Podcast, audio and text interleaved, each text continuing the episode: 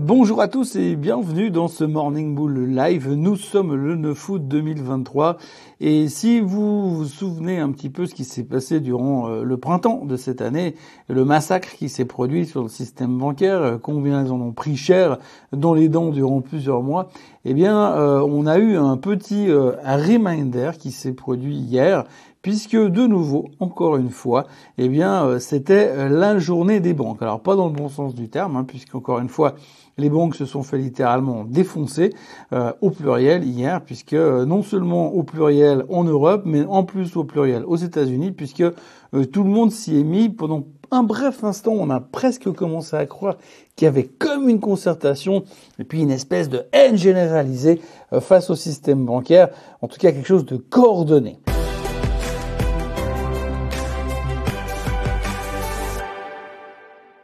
Donc oui, si on prend un petit peu les choses dans l'ordre, la première nouvelle qui est tombée hier sur les banques, pour les banques et plutôt en défaveur des banques, c'est le gouvernement de Madame Meloni en Italie qui a donc décidé, juste avant de partir en vacances, ils ont fait une dernière loi, ils ont dit on va choisir une loi et après on se casse, on se barre, on sera plus là pendant quelques semaines et on laissera se débrouiller avec. Cette loi, eh bien simplement, ils, sont partis du principe que si vous voulez, depuis le début de la hausse des taux en Europe, eh bien les banques ont profité de cette hausse des taux puisqu'elles ont commencé à immédiatement augmenter les taux de crédit vis-à-vis de leurs clients, ce qui veut dire que directement derrière ils ont fait du pognon parce qu'ils ont été intelligents, ils ont monté les taux de crédit. Mais par contre, ils n'ont pas du tout monté les taux de l'épargne. C'est-à-dire que finalement, les gens déposaient de l'argent, ils touchaient pas plus qu'avant. Mais par contre, s'ils empruntaient, alors là, par contre, ils se faisaient avoiner parce que tu comprends, les taux sont en train de monter. Donc, voyons cet événement, on va dire, assez courant euh, dans les phases de hausse de taux euh, dans le monde entier, dans le système bancaire, eh bien, le gouvernement italien a donc décidé que dorénavant, les banques seraient taxées à 40% sur ce genre de bénéfices. Résultat, ça devrait générer quelque chose comme 2 milliards de revenus supplémentaires au gouvernement, et ces 2 milliards de revenus supplémentaires seront immédiatement utilisés pour faciliter l'accès à la propriété pour ceux qui n'ont pas les moyens. Bon, ça rappelle un film qui s'appelle Robin des Bois. C'est rigolo. ça suffit mais on n'aurait pas pensé que ce serait la droite italienne qui viendrait présenter un truc pareil. Toujours est-il que pour les banques, et bon, on n'a pas aimé du tout, du tout, du tout, il n'y a pas d'autre terme. Euh, tout le secteur bancaire européen s'est fait démonter.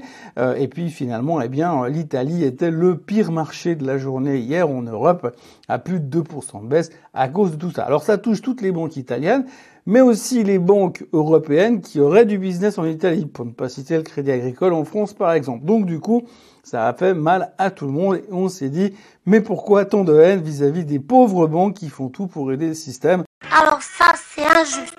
C'est vraiment trop injuste. Et donc c'était un très mauvais début de journée pour le secteur bancaire. Mais ça ne s'arrête pas là. Ça ne s'arrête pas là parce que dans la foulée, eh bien, il y a un organisme de rating aux États-Unis qui s'appelle Moody's. Alors il y avait Fitch l'autre jour qui est venu downgrader la dette américaine. On a aussi un autre organisme de rating qui s'appelle Moody's. Et puis un troisième qui s'appelle Standard Poor's. Alors Standard Poor's pour l'instant ils ont encore rien annoncé du tout, mais on est impatient de voir ce qu'ils vont nous sortir parce qu'ils vont forcément se dire il n'y a pas de raison. Les autres ils, ils font parler d'eux avec des nouvelles assez fantastiques et nous rien. Alors hier, Moody's s'est pointé et ils ont dit, bah voilà, en fait, ce qui se passe, c'est que d'après ce qu'on a regardé, d'après ce qu'on a évalué, eh bien, il y a des risques qui sont en train de se présenter sur le système bancaire. Donc du coup, ils ont fait quoi? Ils ont downgradé les petites banques et les moyennes banques. Alors dans les downgrades, ils ont downgradé MT Bank, Pinnacle, Old National, Webster Bank, Buck Financial, Fulton Financial. Ça, c'est des banques qui ont été downgradées. Et alors, ils n'ont pas fait que ça. Ils ont également mis sous surveillance des banques comme Bank of New York Mellon, US Bancorp ou encore, ou encore euh, State Street. Donc ceux-ci sont juste sous surveillance, ça veut pas dire qu'ils sont sortis du bois, ça veut dire qu'à la moindre alerte, bam, ils vont aussi se faire downgrader.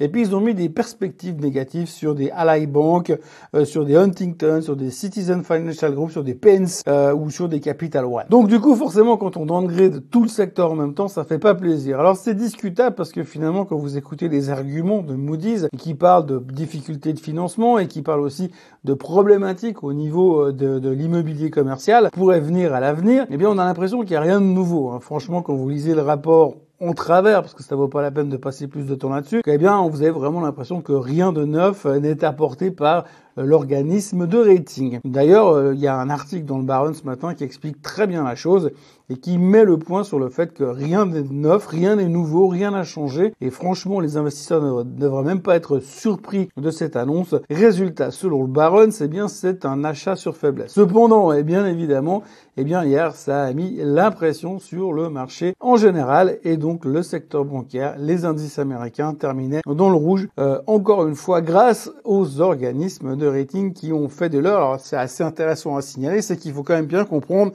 comment fonctionne l'organisme de rating. Alors si on regarde un tout petit peu l'histoire des organismes de rating, ce qui est assez intéressant à observer, c'est que sur ces en ce qui me concerne, 35 dernières années, chaque fois que l'un des trois clowns sont arrivés pour dire oui, alors nous, on va downgrader machin, downgrader des trucs, enlever son tripolet ou machin, généralement, c'était toujours, ou presque toujours, le pire moment pour le faire. Donc ils ont un timing qui est catastrophiquement nul. Généralement, c'est des spécialistes de l'analyse du bilan, donc ils ont vraiment, on va dire, euh, trois semaines, trois mois ou trois ans de retard, mais ils ont un timing absolument monstrueux. Généralement, quand ils arrivent pour dire ouh là là, c'est dangereux, c'est généralement le bottom. Donc on peut encore se poser des questions là-dessus, mais c'est vrai que de nouveau aujourd'hui, bon, on a un marché qui réagit avec immédiateté ou mauvaise nouvelle, on vend tout, parce que de toute façon, on a encore une vision à extrêmement court terme. Et puis alors après, il y a le troisième événement qui nous obsède en ce moment, c'est la Chine. Alors vous l'avez vu hier, le trade balance en Chine était pas bon. Mais alors ce matin, il y a le CPI et le PPI chinois qui sont sortis également, qui n'étaient pas bons non plus. Alors on commence à parler de chiffres alarmants en Chine, on parle de récession éventuelle, on parle de déflation en Chine. Bref, tout le monde commence à se rendre compte que c'est un problème, que le rebond chinois annoncé post-Covid pour l'instant, bah, il est juste euh, mort, on dirait un, un, chien écrasé au bord de la route. Alors la seule chose qui nous sauve pour l'instant, c'est que plus ça se dégrade, plus on a l'espoir de voir Monsieur Xi Jinping arriver sur son cheval blanc pour nous annoncer que, ben oui, il va faire un stimulus pour redynamiser l'économie chinoise. C'est le seul truc qui nous sauve encore aujourd'hui et qui fait que les marchés ne décrochent pas plus que tant en tous les cas en Chine. Alors il faut aussi noter hier que le trade balance aux États-Unis est sorti et que lui aussi n'était pas terrible, qu'il y avait pas mal de, de, questions à se poser sur le fait que les Américains importent beaucoup moins en ce moment parce qu'ils consomment aussi beaucoup moins. Donc on aurait pu s'arrêter là-dessus, mais bon, on sait que les Américains c'est pas pareil parce que eux c'est les gentils et puis que de l'autre côté, eh bien on le sait, les Chinois c'est les méchants, donc forcément il faut faire un choix. Mis à part ça, il y a deux trois petites nouvelles assez intéressantes. On retiendra surtout euh, les publications de Lilly et l'annonce de Novo Nordisk au sujet de son nouveau médicament contre l'obésité. Alors en ce qui concerne Novo Nordisk, eux, ils ont annoncé qu'un de leurs médicaments, le Wegovy, euh, qui permet grosso modo de maigrir aux patients qui sont obèses et qui désirent maigrir pour autant qu'ils fassent du sport et qu'ils fassent attention à ce qu'ils mangent, de perdre jusqu'à 15% de leur poids. Mais en plus, en plus, eh bien, ce médicament permettrait de diminuer le risque d'attaque cardiaque pour euh, les patients susceptibles d'en avoir. Alors jusqu'à maintenant, ce médicament était considéré comme quelque chose de, euh, on va dire, cosmétique, mais avec cette découverte comme quoi ça réduit le nombre d'attaques cardiaques, et ben du coup ça devient un médicament, donc ce sera remboursé par les caisses maladies.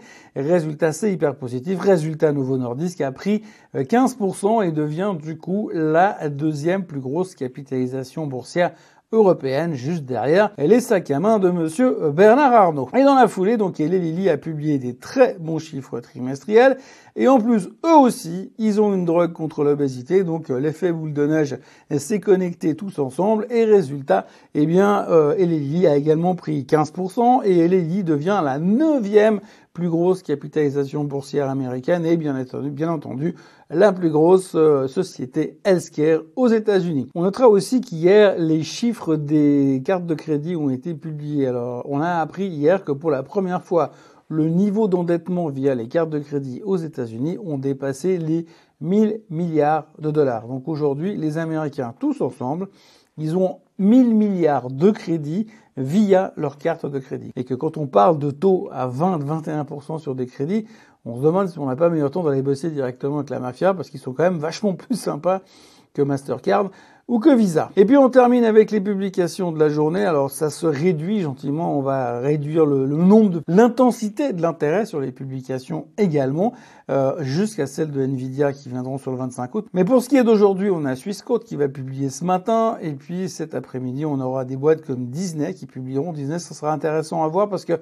Beaucoup de polémiques en ce moment sur, euh, sur le type de film qu'ils font aujourd'hui et la capacité du CEO à renverser la tendance. Et puis à retenir aussi que Roblox publiera aujourd'hui. Pour ce qui est des chiffres économiques, il n'y a rien du tout aujourd'hui. On retiendra simplement euh, qu'il y aura les inventaires pétroliers ce soir et ce sera encore une fois intéressant à observer.